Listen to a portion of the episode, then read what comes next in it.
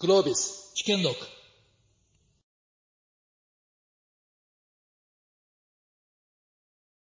で本セッションのテーマはリスキリングが作る日本の未来と経済成長、まあ、人材育成流動性の課題ということです。でこのリスキリング、もう本当にこの頃、まあ、メディアも賑わせていますし、さっきのあの国会の岸田首相のあの所信表明演説の中でも、最重要課題の一つということで取り上げられていました。それで今後5年間で1兆円の投資をこのリスキリングにしていくというようなことがあの発表されていたわけです。でちょっと振り返ってみると、ダボス会議でリスキリング革命というコンセプトが提案されたんですね。でそこがまあ一つのきっかけとなって、リスキリング、リスキリング、リスキリングというふうになってきたと。と同時に、その背景としてやっぱりあるのは、まあ、特にあのコロナ禍で加速したこのデジタルトランスフォーメーションですね。私あの、この前に AI のセッションも出てましたけど、まさにいろんな意味でそのテクノロジーがいろんな形で大きなインフレクションポイントに来ていると。大きな変化が起きてきているわけですね。で、それに合わせて企業は戦略の見直し、そしてビジネスモデルの見直し、組織の見直し、まあ、それが、まあ、要請されているということになっているわけです。で、その中でこのリスキリングというものに注目が集まってきています。で、あの、実は私、なぜこの、あの一応マーケティングの担当なんですけど、なぜこれをやってるかというとですね、あの、Google としてずっとこのデジタルスキルトレーニングの提供というのをですねやってきました、過去5年間ぐらいやってたんですね。でどうもこの1社ではもう追いつかない状況になっているということで、今年の6月にですね日本リスキリングコンソーシアムというものを立ち上げました。でそれでも感じたのは、立ち上げ時、パートナー49社だったんですね、49団体、9社、9団体だったんですけども、今、100社を超えました。であの提供するプログラムもそういった意味でおかげさまで今倍増して500以上になってきてるんですね。でそういう意味で今大変にここには大きな視線が集まっていて熱いと。なのでだからこそこのセッションではリスキリングこれをちゃんと企業世界ナンバーを目指す企業の経営につなげたい。つなげるためにどうしたらいいのか。そして日本の成長につなげていくためにどうしたらいいのか。そして多くの方々が生き生きと活躍できる社会を作っていくためにはどうしたらいいのか、まあ、そこのもう具体をね、How to をぜひ聞いていきたいなと思います。というところで、リスキリング盛り上がってます。じゃあ皆さんの企業でリスキリングというテーマですでにアクションが取られているという方、どれぐらいいらっしゃいますか？素晴らしい。ちょっと聞き方が厳しすぎ方かもしれません。でも、これからリスキリングに取り組むという話が出ているみたいなのはどうでしょう？含めて入れると。あ、ちょっと増えましたね。よかったです。大体ですね、あのなんか DX 白書というのがあって、えー、と30%、日本の企業の30%ぐらいではリスキリングをしていると言ってるんですね。ただ、ここには大きなギャップがあります。アメリカの企業80%を超えてるわけですね。やっぱりこのスキルに対する投資のこの姿勢というのもだいぶ違うと。ということで、まあ、今日はあの素晴らしいパネリストの方々をお迎えしています。なぜなら、あの渦中にいらっしゃった、あるいは渦中にいる方、まあ、ばかりなんですね。なので、ぜひその中での具体的な経験や、まあ、示唆っていうものをお伺いできればいいかなと思います。ということで、まずはですね、リスキリングの現状、皆さんまだまだニューだと、このリスキリングは新しいコンセプトだということもあるかもしれませんので、ぜひ、あのこれまでさまざまな分野で、さまざまなメディアでこうリスキリングに関する発信を行っていらっしゃる石原さんに、今、日本のリスキリングの現状、どうなっているのかというところをお伺いできればと思います。はい、ありがとうございます。皆さん今日はどうぞよろしくお願いします。あのリスキリングって言葉本当2020年私あの今エクサウィザーズという会社におるんですがその前リクルートワークス研究所のところにおりましてそのリクルートワークス研究所で2020年と2021年にまリスキリングってこれから大事になってくるよってことで、まあ、研究テーマとして取り上げてプロジェクトをやって、えー、合計でですね、えー、4つぐらいのですねリスキリングが関わるその研究レポートを、まあ、ご提出したという状態なんですけれども2020年の4月の段階で、えー、Google 検索でカタカナでリスキリングって入れてもですねすごいですよ。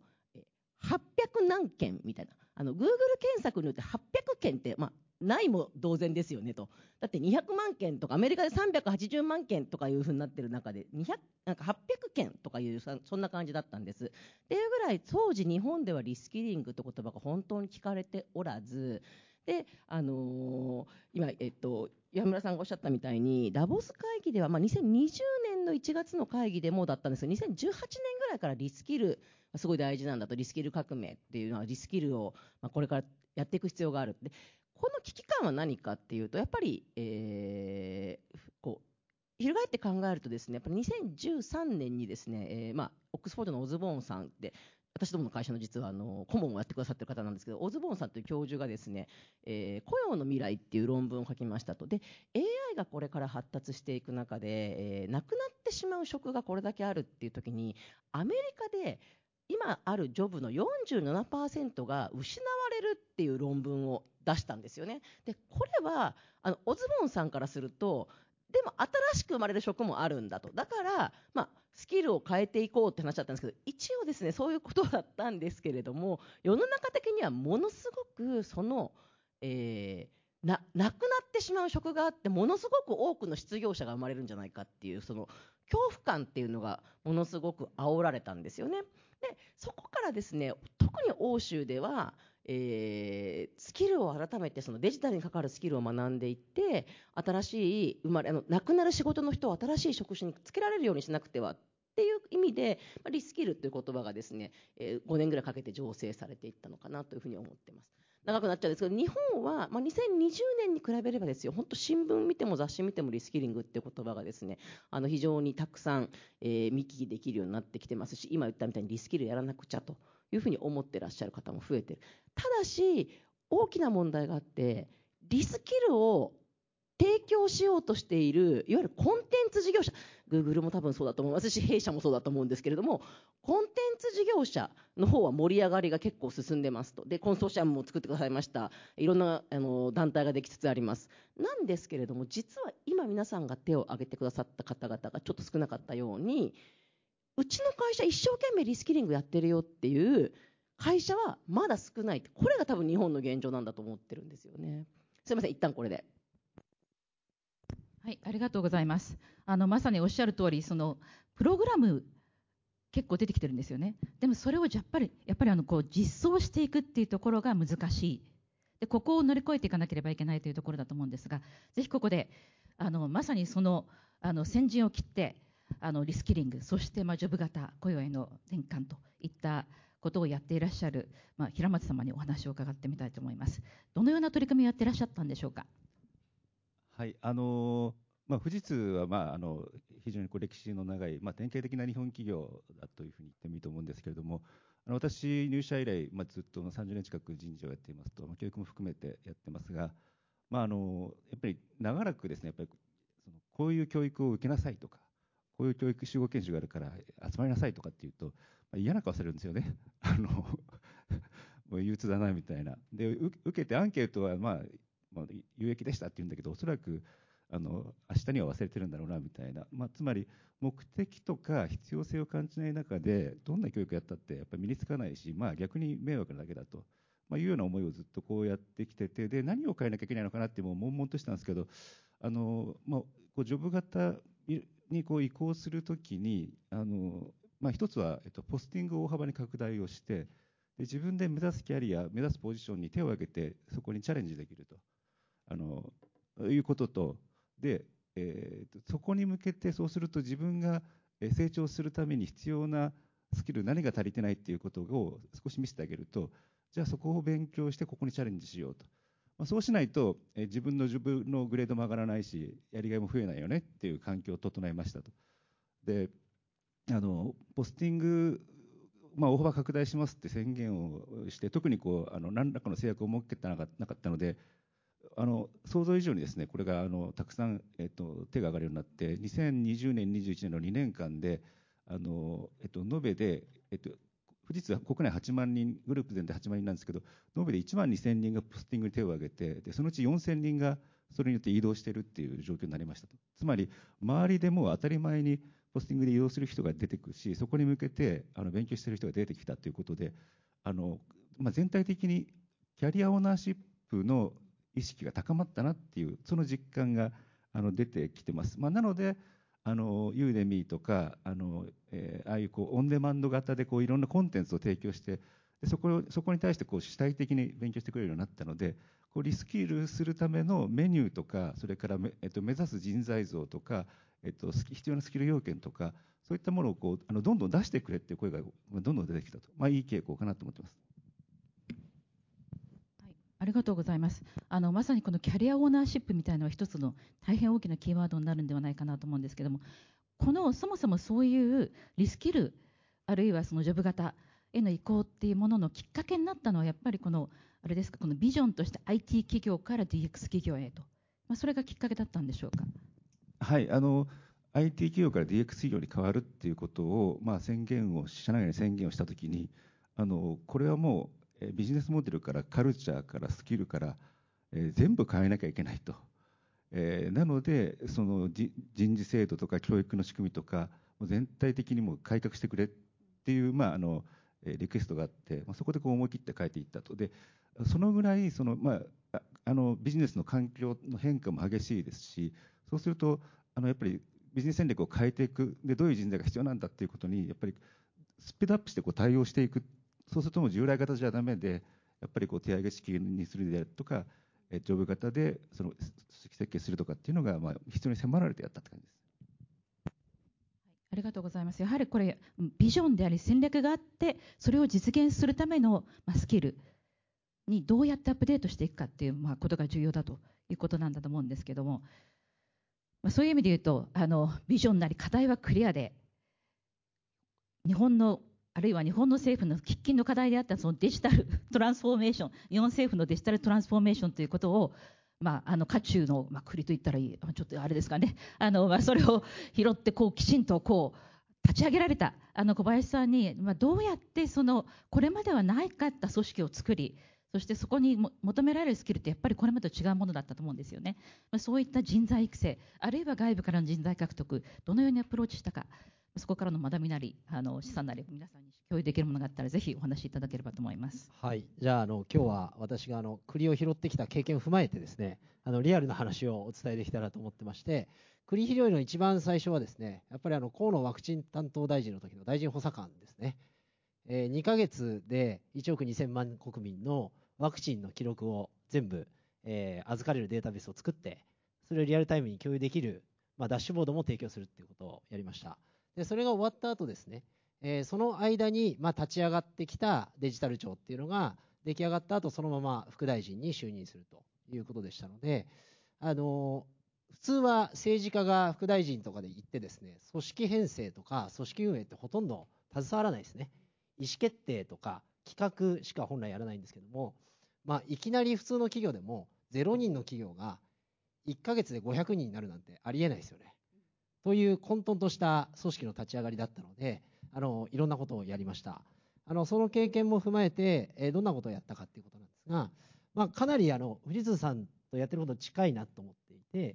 まあ、今まではほぼシステムの構築っていうのは、え、政府っていうのは各省庁や各自治体がまあ、ベンダーさんにお願いして仕様も書いてもらうというところから始まってたという世界だったのを、基本的にはデジタル庁という司令塔が、え各省庁のシステムの構造も考えて、そして自治体の分も一緒に作るというふうに、まあ、サービスの提供範囲を変えるということから、まあ、立ち上がってるわけですね。でそうすると、相当専門的な人材がいるということで、えユニット制というのを採用しました。これはどういうものかというと、結構いろんなシステムの会社をやってらっしゃると思ってるんですが、エンジニアのチーム、アーキテクト構造を書くチーム、デザインができるチーム、で、セキュリティやるチームっていう。それをまずチームとしてユニットを作って、でそのユニットからプロジェクトごとに人をアサインして、この厚労省の年金をやる場合はこのプロジェクトチームを作りますというふうにやるということに、デジタル庁の中の体制を作りました。でそれをやったことによって良かったのは、やっぱり専門分野がはっきりをするということで、新しいプロジェクトやるときに、じゃあどこの人が足りないんだっけ？みたいな話がよく分かってきますし、採用としてもすごく分かりやすいんですよね。この分野をやってほしいということで採用をかけるので、今、デジタル庁でエンジニア部門でかけると、20倍以上の倍率で実は手が上がってきます。これをデジタル庁に入りませんか？だけ言ってると、おそらく何やるかよくわかんないみたいなで、これは採用にも大事で、育成にも今後大事だと思ってまして、やっ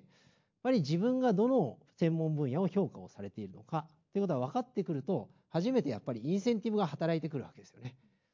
やっぱりなぜ学び直しが必要なのかという、まあ、問題意識の共有と、そしてそれをやったことによって自分にプラスがあるっていうインセンティブの設計、これがないと、多分リスキリングって進まないと思ってますが、まあ、その基本的な部分がですね、このユニット制とプロジェクト型によって、えー、スタートできたんじゃないかなというふうに考えています。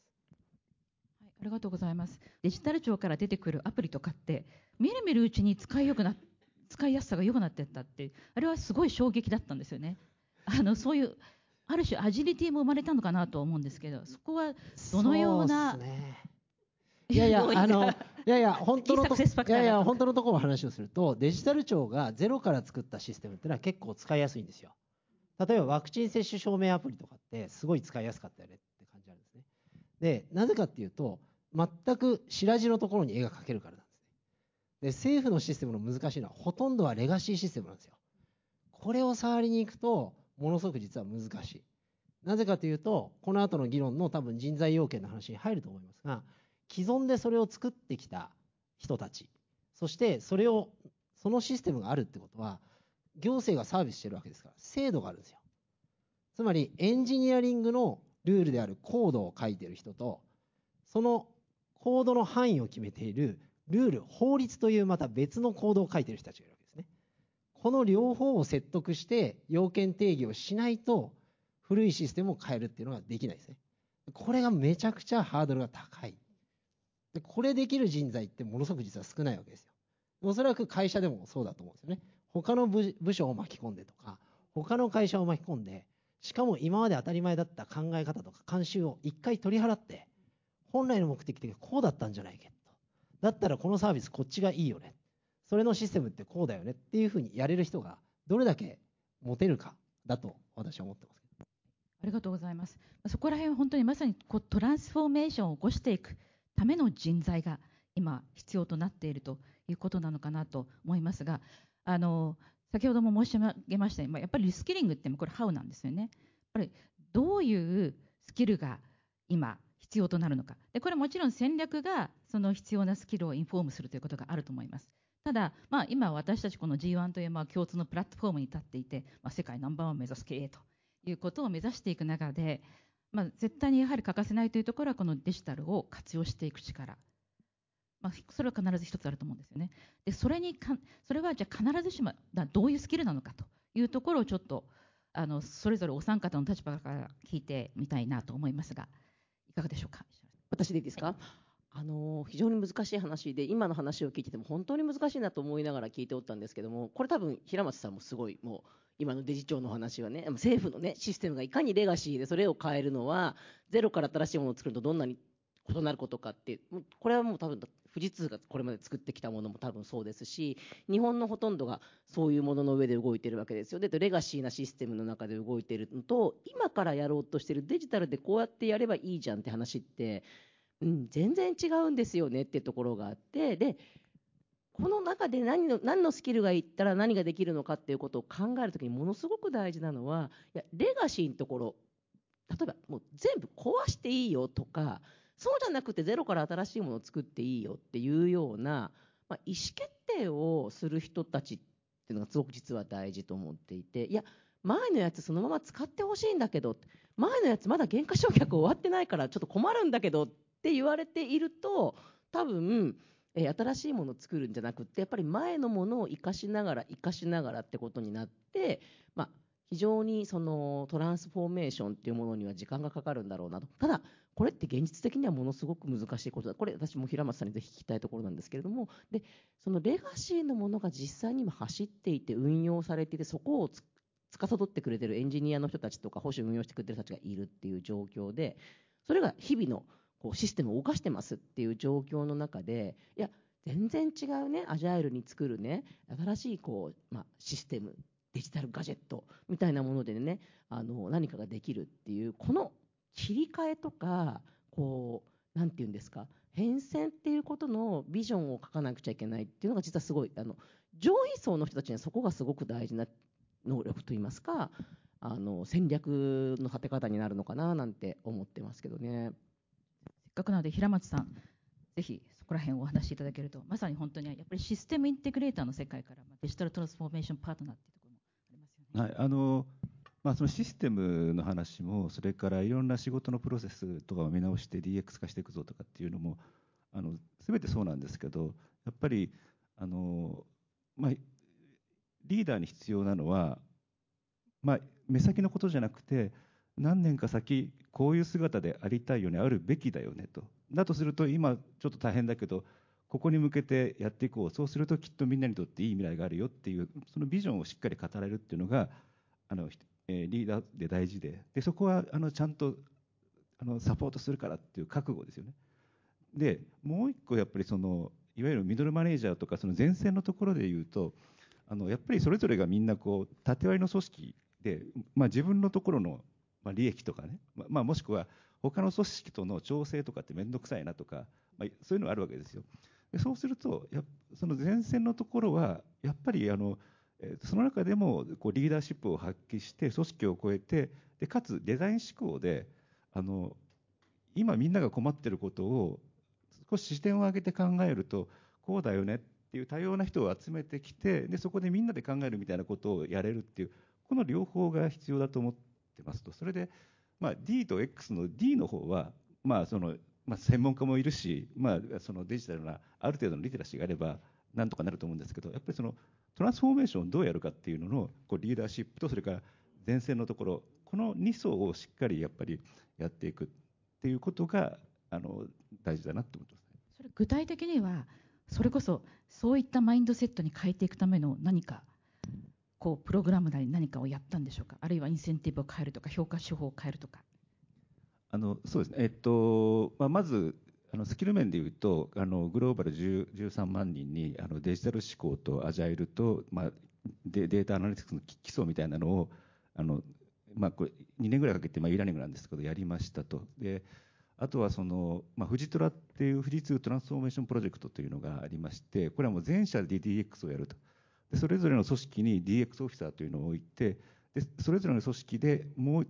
視点を1段、2段上げて、どうやったらこうあの組織やビジネスを変えられるかっていうのを、あのこれをきちんとしたサイクルであの回すようにしている。まあ、なので、そのスキルとそれから実践の場で、それを社長を含めトップがサポートするし、必要があれば投資をするっていう、まあ、このこれでこうだんだんこう雰囲気が変わってきたっていう感じですかね。ななんかですねこの議論するときにもう少しこうリスキリングする対象者とかデジタル人材っていうのをもうちょっとなんかこう分けてみれたらいいなと思ってて多分今言ったすごくこう課題設定をして、えービジョンを作ってミッションを持ってっていうのは多分事業部長とか、まあ、CEO とかの世界ですよね。でここってかなりあの課題の定義とかこういうところがすごく大事になる人たちですね。で一方でよく言われるデジタル人材ってこのエンジニアリングコードを書いてとかシステムを作ってこの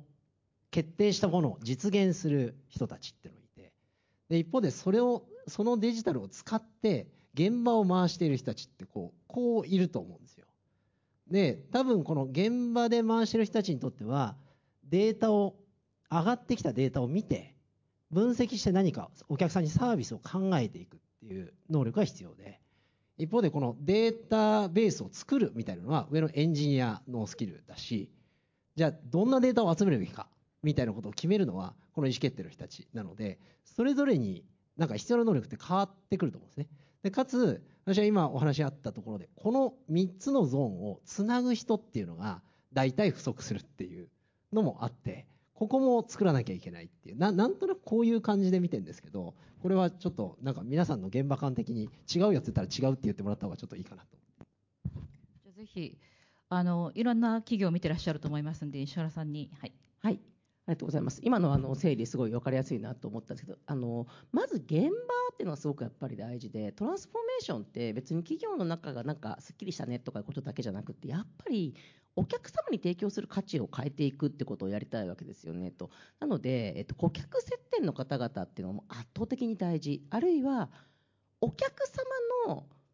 不自由とか、えー不満とか、あのー不快とかお客様の側にあるあのお客さんにいつもここで我慢してもらっちゃってるんだよねとかお客さんここ毎回毎回ムカッとしてるの分かってるんだよねっていうことってあると思うんですね。どんな企業がサービスを提供する時にも。あのでその部分って一体何が不満なのとかあの時お客さんが毎回なんか「は」とかため息つくんだけどそれってなんでっていうのを分かるのって現場の人だと思うんですよ。マネージャーの人には分からないと思うんですね。なので現場の方々は何が大事かっていうと今顧客接点で起きているお客様に最上の体験を与えられてない理由は何なのと。どこどこがお客様の最上の体験っていうものを阻害してるのっていうのをきっちり切り取ってくる能力が必要だと思っていて。で切り取ってくるときに、あの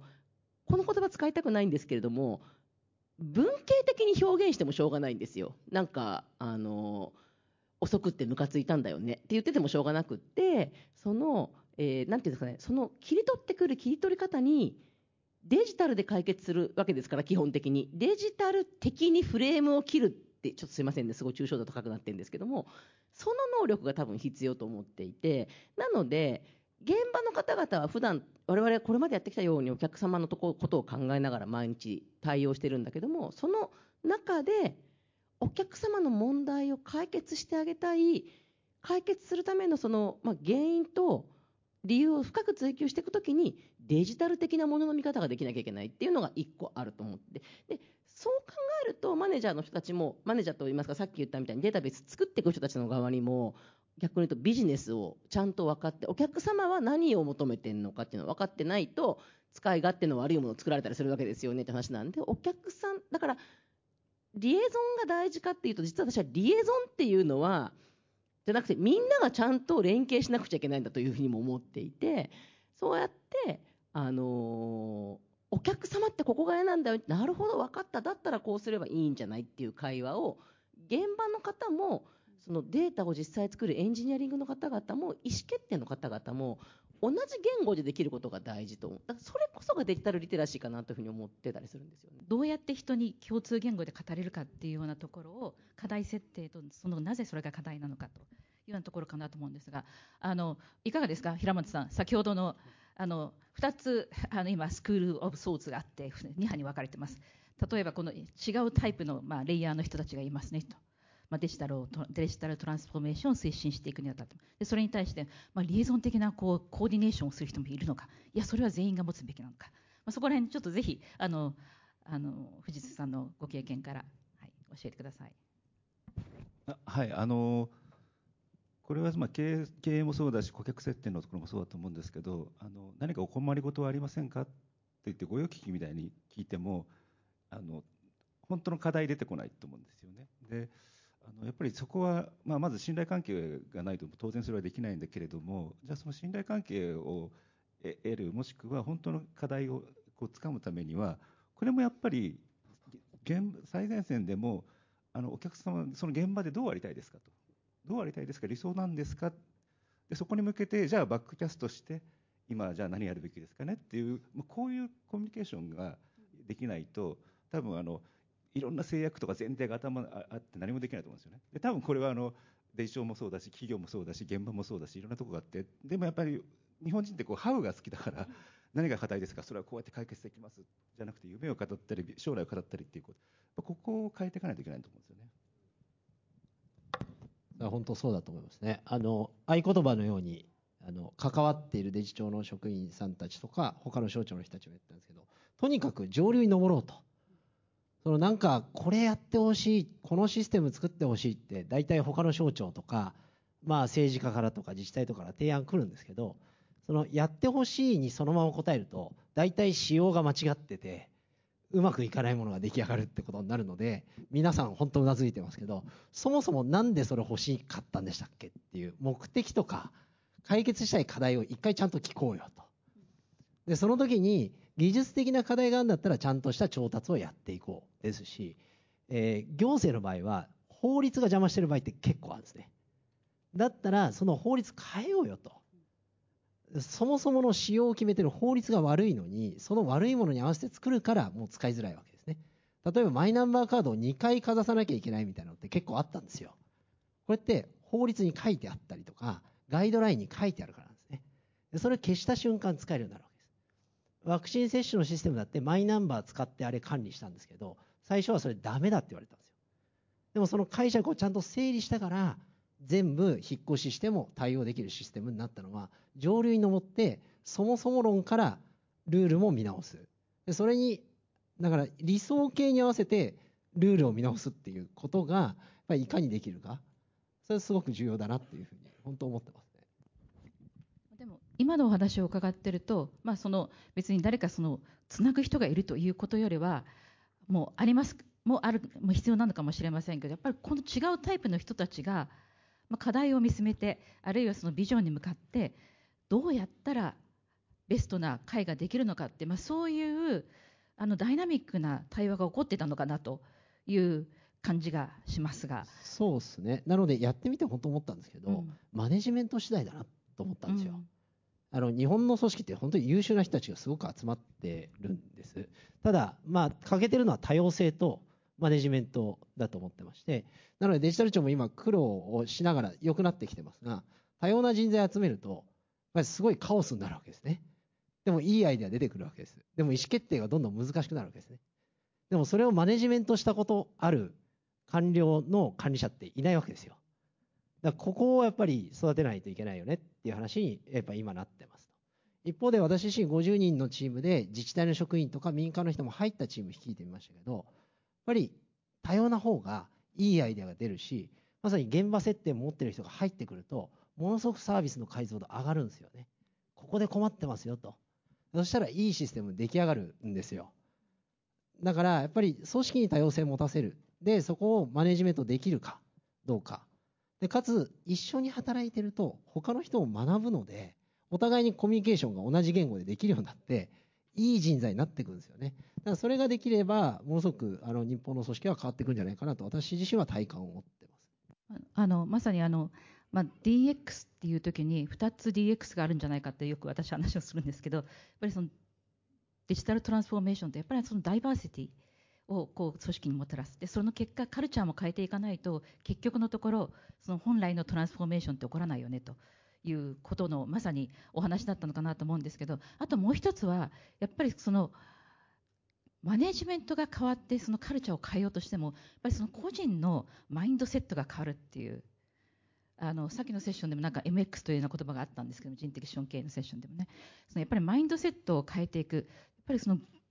リスキリングがこうワークしてそれが実際に身になってそれが組織の力になっていくためにはこのグロースマインドセットといわれるものに変わっていく必要があるのかなと思うんですけども富士通さんそのさっきの数字驚いたんですけどもえー、と何でしたっけ？1, ん？1万人ぐらい、はい、そこに変えられたっていうのはその単純にそのスキルがクリアになったというだけではないような気もする。ぜひそこで工夫されたこととかチャレンジだったことがあったら教えていただけると嬉しいです。はい、あの、ま、ジョブ型に移行して、で、仕事は、のレベルが、職責が大きくならないと、処遇も変わりませんよっていう世界にして、なので、ポスティングを、もう制約を設けずに、もう、あの、どんどんやってくださいとしましたっていうことで、あの、まあ、ここがセットだったので、あの、多分こう、一気に拡大したのかなって思うことと、で、良かったことは、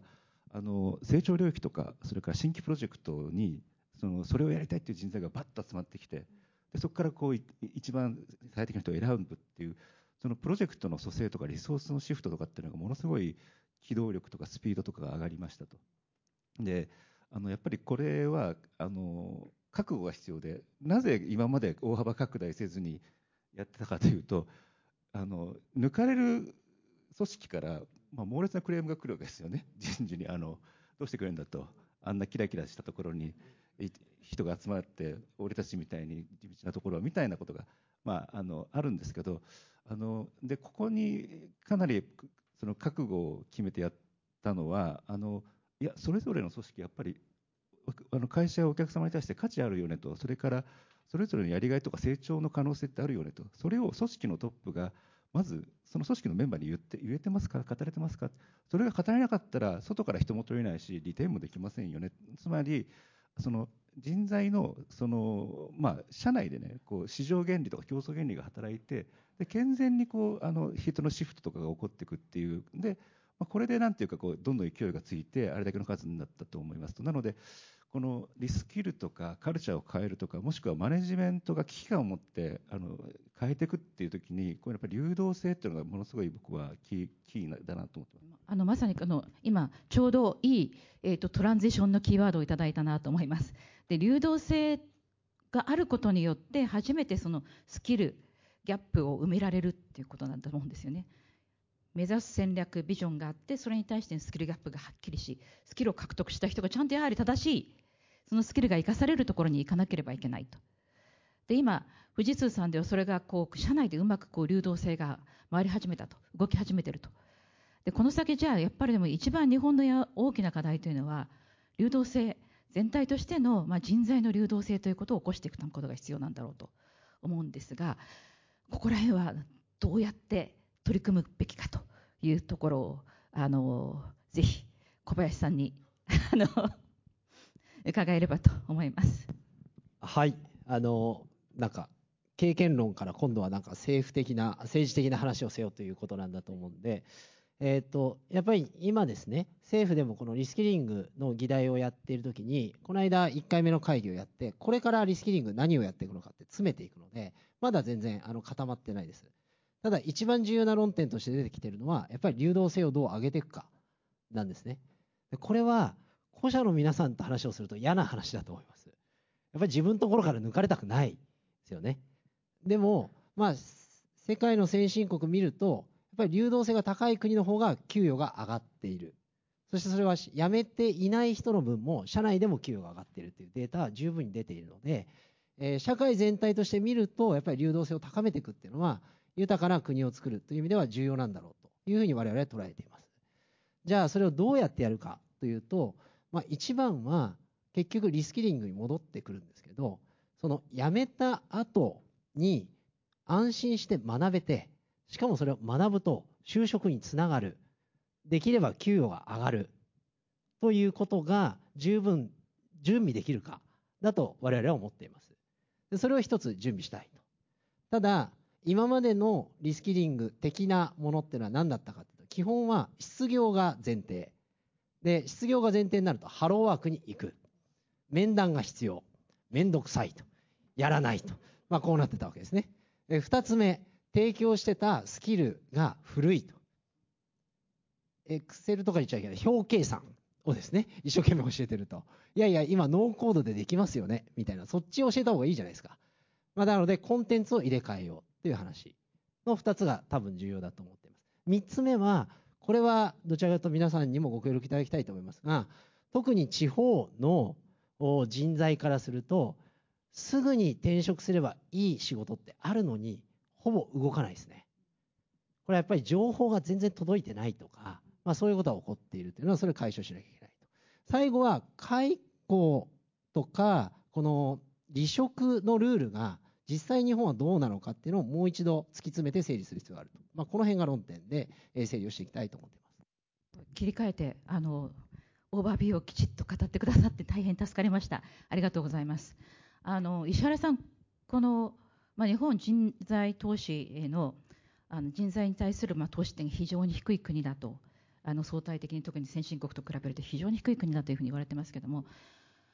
何かこの国として大きくこの労働の市場の流動性あるいは人材の流動性みたいなものを高めることに成功したような国とかってどこかないんですかね？そこから学べることは私たちないでしょうか。まあ、よくよく言われるのは、一つは、えーとえー、北欧ですよね、まあ、デンマーク、オランダ、えーまあのあたりを見ると分かるんですけれども、えっと、日本はですねやっぱりですね、えー、スキルのことをね職務経験に、まあ、代替して語るんですけども経験というものでしか語らないっていうのが多分すごく大きな問題で営業経験10年ありますっていう時に営業のなんとかとなんとかとなんとかとなんとかのスキルがありますとは言えないんですよ。営業を10年しました法人営業を10年しましたって言うんですね。で法人営業10年ならきっとこれぐらい売るだろうなとは思ってるんですけども法人営業を10年やった人が持ってるスキルは何かってことは実は言語化されてないっていうふうに経験でスキルを代替して語っていて実際にはスキルベースで人々を評価する習慣が本当についてない国なんですよ。でこれが人々の、えー流動化をものすごく妨げているとで経験で語るのでさっき言ったみたいに、えー失業したことあるいは大学院で学んだことも職務経験からすれば2年間のマイナスですみたいになるわけですよねって言った瞬間にですね、えー職仕事から離れたことは全部マイナスですみたいになるんですよ。そこで得たスキルはいや経験ではないって言われちゃうわけですね。でこの状態でいつまでも経験ベースで語っていると多分流動化は高まらないと思っていてもっとスキルベースに変わっていかなくちゃいけないと言語使う言語を何々スキルがどんだけあるんだっていうあの形にしていくっていうのとでもう一個は現場で実地の経験、まあ、経験主義だからこそなんですけども現場で、えー、と得たスキルとか知識は重視されるんですけれども座学で学んだものを、まあ、圧倒的に軽視するっていうのがあってもちろん座学だけでは使えないだろうなとものもあるんですけれども座学で学んだだけのものをスキルとかその人の価値としてほとんど認めようとしないっていうのもこれ日本企業の悪い癖なんですけどもこの辺変えていかなくちゃいけないんだと。でこれをやっているのがとあの北欧の諸国であり、えーあるいは今アメリカでもスキルベースの採用ってことがすごくアメリカの会社ってもちろん Google にやったら分かると思うんですけれどもあの未経験の職種に転職するの実はすっごい難しいじゃないですか。やっぱり経験なあの広報の経験ずっとありましたって方が広報でどことか会社に転職しますって話だと思うんですけれどもそこにやっぱり学んでこのスキルを得ました。だったらこの仕事できるよねっていうふうに考えないとデジタル人材足りないでしょっていうのが今のアメリカの企業のちょっとトレンドだと思うんですけれども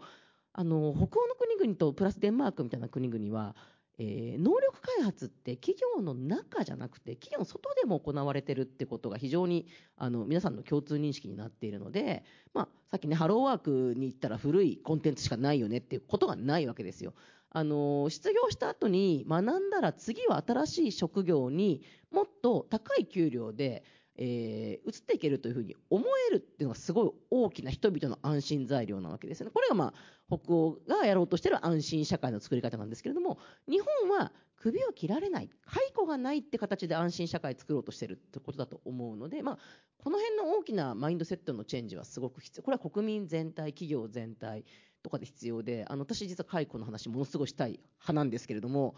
あのぜひ小林さんとこれからやっていきたいなというふうに思いましたのでよろしくお願いします。ありがとうございます。あのまさにそのマインドセット、さっきあの一番平松さんが最初におっしゃってたそのキャリアオーナーシップを持つみたいなところのマインドセットが変わっていくということも必要だと思うんですけども、まあ企業として今この日本の社会の中に流動性を起こすために、まあせっかくこういうそのまあその人材のまあトランスフォーメーションをしたわしていらっしゃるわけですよね。どんな打ち手が考えられるかなと。この日本全体にインパクトをもたらすようなこと。まあ、例えばそれこそこの頃あの北九州に TSMC が出てあの台湾のですね逆にそこで非常にそこのあの市の全体の平均給与が上がったりしてるみたいなことがあったりします、まあ、そういうことも含めてやっぱり企業もできることって結構あるんじゃないかなと思うんですよね流動性高める、それも、まあ、の企業を超えてとかね、え地域を超えてとかっていうことをあのやりやすくなってくるんじゃないのかなって思うのは、あのオンラインワークがもうかなり当たり前になってきてますと、そうすると働き方とかの、もしくはチーム目線のフレキシビリティも上がってるので、あのまあ、やりやすくなるはずだと、でそうすると、もっとこう、なんだろう、産官学とか、まあ、本当にきちんと連携をして、それで、まあ、いきなりこれ、バンと転職するのってのは、まあまあまあ勇気いると思うんですけど、例えば兼業、副業みたいなことで、一時的に何かをやるとか、やっぱりだから、今こう、スあのスキルを学ん学びました、勉強しましただけじゃこう評価されないっていうのはもちろんあん、まあ、そうなんですけど、学んだことを実践しましたと。で今の職場でできなければ、あるプロジェクトに、例えば3ヶ月だけあの行って、そのそのじなな学んだことを実践しましたみたいなだけでも、えらい違うと思うんですよね。なので、あのまあ、そういうことを、まあ、富士通の中ではその、えー、と3ヶ月間の移動とか、プロジェクトに一時的アサインとかあるんですけど、まあ、それをこうもっとプラットフォームみたいなもので、まあ、三感覚いろんなところでこう、ね、あの経験ができるようなことがあると、ちょっと踏み込みやすいかなと。はい、ありがとうございます。でまさに今この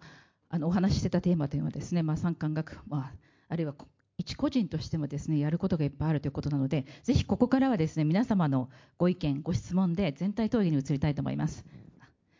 他にもどなたかいらっしゃいますか？はい、あの AT カーニーと CIC の梅沢です。ありがとうございます。あの質問というよりはあのここにいらっしゃる皆さんに提案なんですけど、え大企業の幹部の方が多いので、あの今お話出たように流動性を高めるためにはやっぱり兼業副業が有効だというのは本当に大賛成で。で大企業の多くがあの副業 OK になりましたが私の見る限り本気の副業はそうは言ってもするなって言ってる大企業の方が多いように見えますと。なのでどうでもいいって言ったらなんですけどあの本業に差し障りがなく本業ともあんまり関連性がなくえっとまあ、とにかく仕事ちゃんとやってくれる範囲内においてなんか好きなことやってもいいよ NPO でもいいよみたいに言ってる会社の方が多いように見えると。で私はとにかく本気の兼業をどんどん将来の幹部候補や今の幹部層に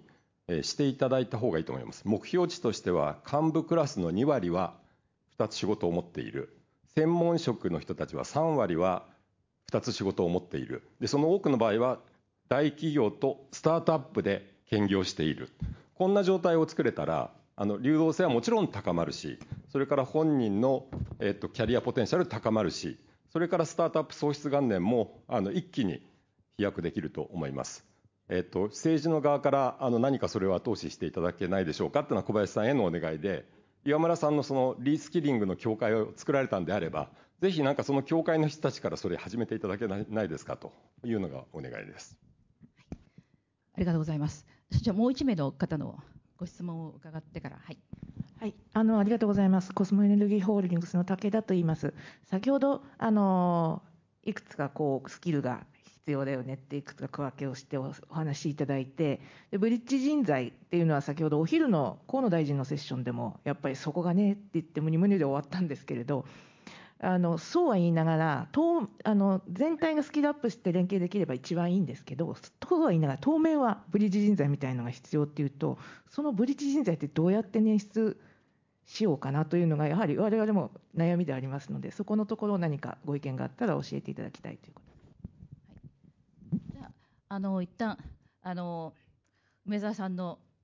エールとあと要望にはい、ぜひわかりました。とってもタイムリーな話だなと思ってまして、私あのスタートアップ政策の事務局長も今党で務めるようになりまして、この昨日提言を総理にも出してきたところなんですけど、あのおっしゃる通り、もうスタートアップがどんどん立ち上がってですね、そこに人材が流れていくっていうことで流動性を高めるっていうのも一つあの考えています。えー、そういうことでいくとあの大企業の皆さんからスタートアップへの投資であったりとか、まあ、そのあたりの税制についてもものすごく優遇をこれから作っていきます。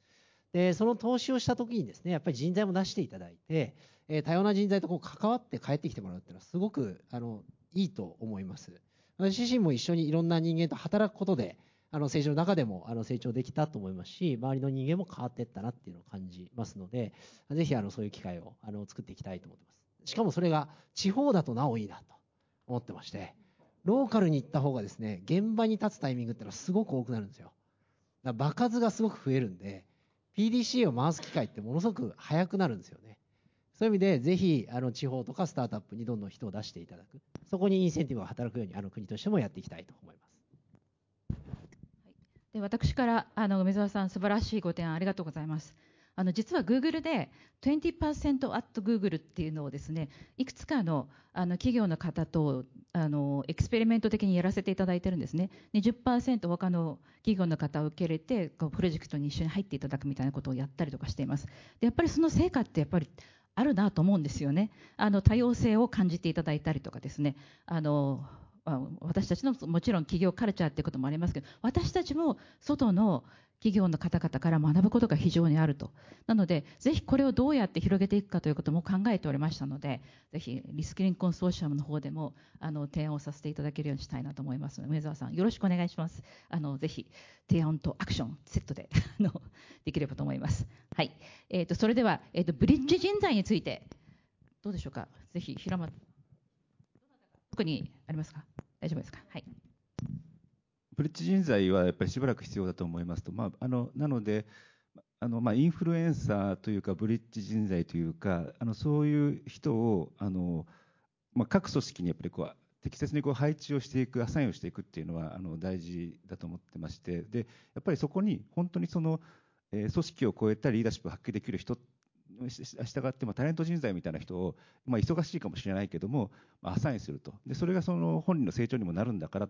みたいなことをやっぱりこうトップのコミットのもとにまあやるっていう。で、まあ、相当大変なんですけどだんだんだんだんつながってくるとあの良くなるんですけど、まあ、あるある期間はやっぱそういう人材をやっぱアサインすべきで。であのアサインしたからにはその人たちにきちんとしたその教育であったりえー、サポートであったり予算であったりっていうのをこうつけてあげるっていう、まあ、そこでちゃんとこうあの本気度を見せるっていうことですかね。ちなみに大企業だと中にいらっしゃるんですよね。それがなんか見つかってないもしくはそこにちゃんとアサインをされてないってことだと思ってて私も大企業 NTT ドコモを5年勤めて辞めて政治家になってるんですねめちゃくちゃブリッジする仕事なんですけど、まあ、そういう人ってやっぱりいるんですよで、どんなことやってるかっていうと、多分相手と話をして、ちょっと話を抽象化して、まあ、ここって同じだよなって言いながら肩を抱き寄せてるみたいなことをやってる人間がいるわけですよね。で、ただそれが得意な人間って多分飲み会行っても他の部署のやつとよく話してるなとか、他の場所でもよくいろんなやつと話してるなっていう人間だと思います。でそこにもしリスキリングするとすると、もうちょっとエンジニアリングがわかるとか、AI がわかるようにするとこっち側と話せるとか、もうちょっと現場側のデータ分析が分かると、現場のデータのことが分かるみたいになっていくってことだと思うので、だかそういうのを見つけていって、その人に必要な橋渡しのスキルをつけるっていうふうにやっていくと、十分皆さんの中にいらっしゃるんじゃないかなっていうふうに思います。あと一つ多分大事なのは、あの、今平松さんおっしゃってたと思うんですけれども、多分権限移譲するってことなんですね。リエゾンする人たちって決めたよとか言いながら、その人たち実質的に何の権限も持ってないみたいな会社が多すぎて、リエゾンの人たちは絶対に生きないっていう仕組みをわざわざ作ってる会社ものすごい多いんですけど、そんな人たち必要だよねって言ったんだったら権限渡してくださいっていうのが多分大事で、その辺割と臆病にならない方がいいんじゃないかなというのは思いますけどね。ありがとうございます。いかがでしょうか？ぜひ皆さんからのご意見、ご質問あれば。はい、どうぞ。すみません、SMBC 小島ファイナンスの上松です。今日はありがとうございます。えっと、その人材流動性が、まあ、高高い人たちはあのいいと思うんですよ。これからもどんどん日本の発展に寄与していくんでしょうと。残念ながらその人材流動性の高くない人たちに対してじゃあマインドリセマインドセットをしてリスキリングをしていただくかとあの冒頭で言ってましたけれども、やっぱり30%しかやりませんよみたいな話だと思うんですよね。でここにその雇用の安心に立脚っていうお話もありましたけれども、まあ、ぜひあの小林さんにお聞きしたいんですが、そこをこう少しこう話をしていこうと今されてるってことなんですが、そこを今、今どのような形で考えておられるかって何かありますか？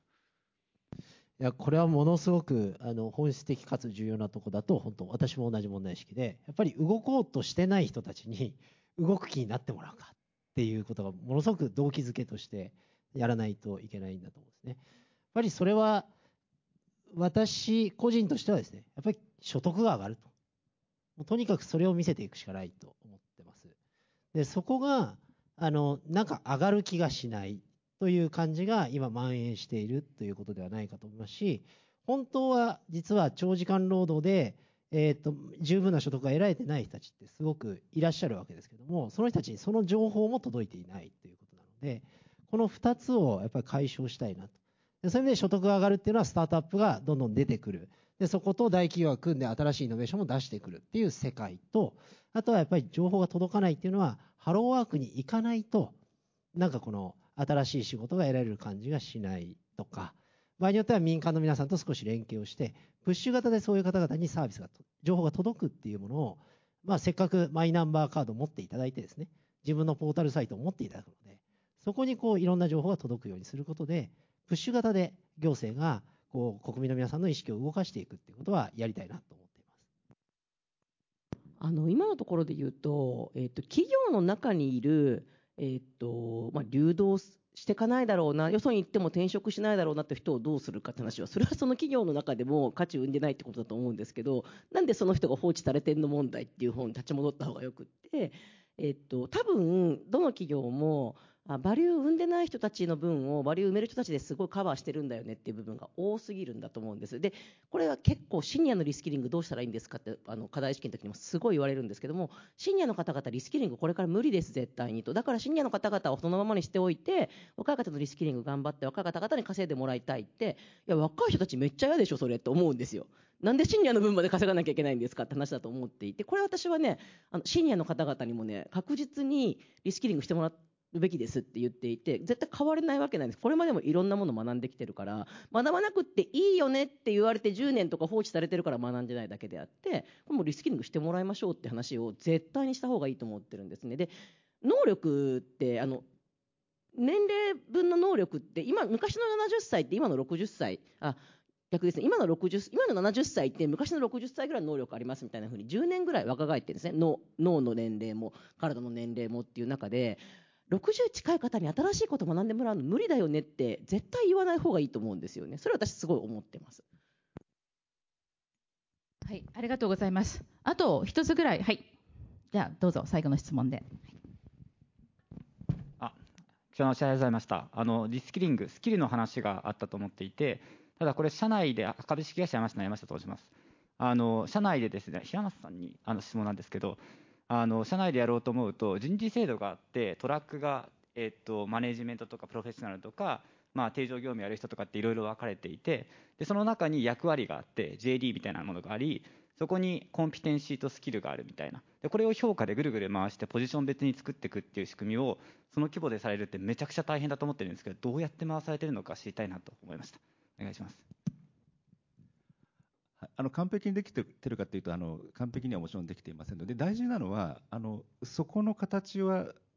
あのそんなに精緻に作らなくてもいいんですけど、人材ポートフォリオがどう変わっていくかということ、でここはあの強くしなきゃいけないんだよとか、あそれを見せてあげると、今度は自律的にそこを目指していくとか、あの勉強しなきゃっていうのが巻き起こってくるので、そこをどう見せるかですね。そうしないと、ここは精緻に作っても機能しない。はい、ありがとうございます。あのそれではもう時間が迫ってまいりましたが、最後に一言ずつ、特に、まあ、あのこちらにはですね日本の企業のリーダー層の方々がいらっしゃるので、ぜひそのリーダーの方々に、これを日本の力に、そして企業、世界ナンバーワンを目指す企業の力にするために、そしてより良い社会のためにどうするか、メッセージをお願いしたいと思います。じゃあはい、平本さんから。はいはい、あのえ日本企業は変われないとか、えー、と中高齢は勉強しないとか、えーもうそういうあの前提はもうあの取っ払いましょうとで、必ず変われますしで、変わる意思を見せるっていうのがすごく大事で、あの掛け声だけじゃなくて、そこの覚悟をどういう形で見せるか、ここだけだと思います。はいありがとうございます。それでは、えー小林さん。はい、そうですね、あのまあ、政治、行政がなんか国民の皆さん、いろんな事業者の皆さんを諦めさせちゃった部分が私は過去あったんじゃないかなと思うんですね。何やってもルールは変わんないし、なんか世の中動いていかないよなっていう感じにしちゃったと思うんです。でもそれをこの2年間で変えたいと思ってます。さっき河野さんがちょっと紹介してくれましたが、去年立ち上げたデジタル臨時行政調査会というところで、アナログなルール1万をこの2年間で丸ごと変えます。これほど国のルールが変わることないと思う。それはこの国の仕様をもともとから変えようっていうチャレンジを政治行政がやります。なので、ぜひ企業の皆さんも自分たちの組織の今までのルールとか制度とかあり方っていうそのものから一回考え直そうと。で、それをやっていただけると自然と必要な別の人材っていうのが出てきて、そこに流動性が生まれてくると。でそこでまた新しい価値が生まれて成長が生まれればですね、所得も増える、多様性も上がっていくというサイクルが回るんだというふうに思っています。えーそういう意味で、あの、我々からお願いというよりは、我々がしっかり覚悟を持ってやるので、ぜひ信じて一緒にやりましょうというメッセージを送りたいと思います。以上です。それでは石原さんお願いします。はい。あのー人的資本経営の、ね、セッションもあったと思うんですけれども、えーっと人の力によってでしか企業は多分成長しないよねってことがこんだけ言われている中で、えー新しいスキル身につけてもらってその人たちが大いに活躍するっていうシナリオ以外のシナリオって多分ないんだと思うんですよね。ですのであのぜひですねリスキリングって今あの30%の会社しかやってないとかいうのはちょっともうなんかあの残念な気持ちでいっぱいですという感じなんですけれども、あの、新しいスキルを身につけて、新しい時代に必要とされることをやれる人をどんどん増やすっていうのをですね、あの、企業も個人も取り組んでいただきたいなというふうに思ってます。ありがとうございました。はい、ちょうどお時間が参りました。あの本当に今日は素晴らしいディスカッションありがとうございました。もう一度あのパネリストの方に大きな拍手をお送りください。